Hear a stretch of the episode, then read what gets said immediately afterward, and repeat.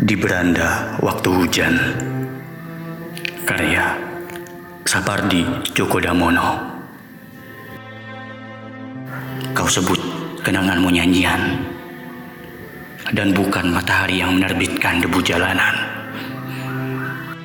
Yang menajamkan warna-warni bunga yang dirangkaikan Yang menghapus jejak-jejak kaki Yang senantiasa berulang dalam hujan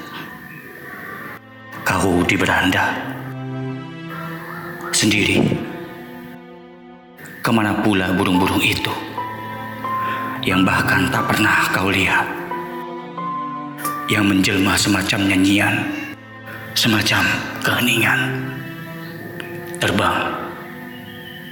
Ke mana pula Sweet daun yang berayun jatuh Dalam setiap impian? Dan bukan kemarau yang membersihkan langit yang perlahan mengendap di udara.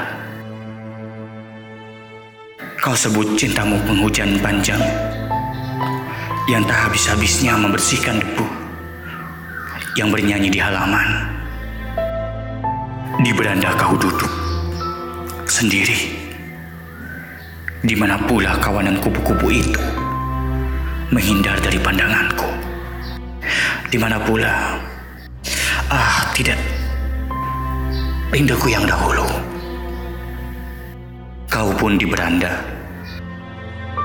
mendengar dan tak mendengar kepada hujan sendiri. Di manakah surga itu? Nyanyian yang pernah mereka ajarkan kepadaku dahulu. Kata demi kata yang pernah kau hafal bahkan dalam igawanku.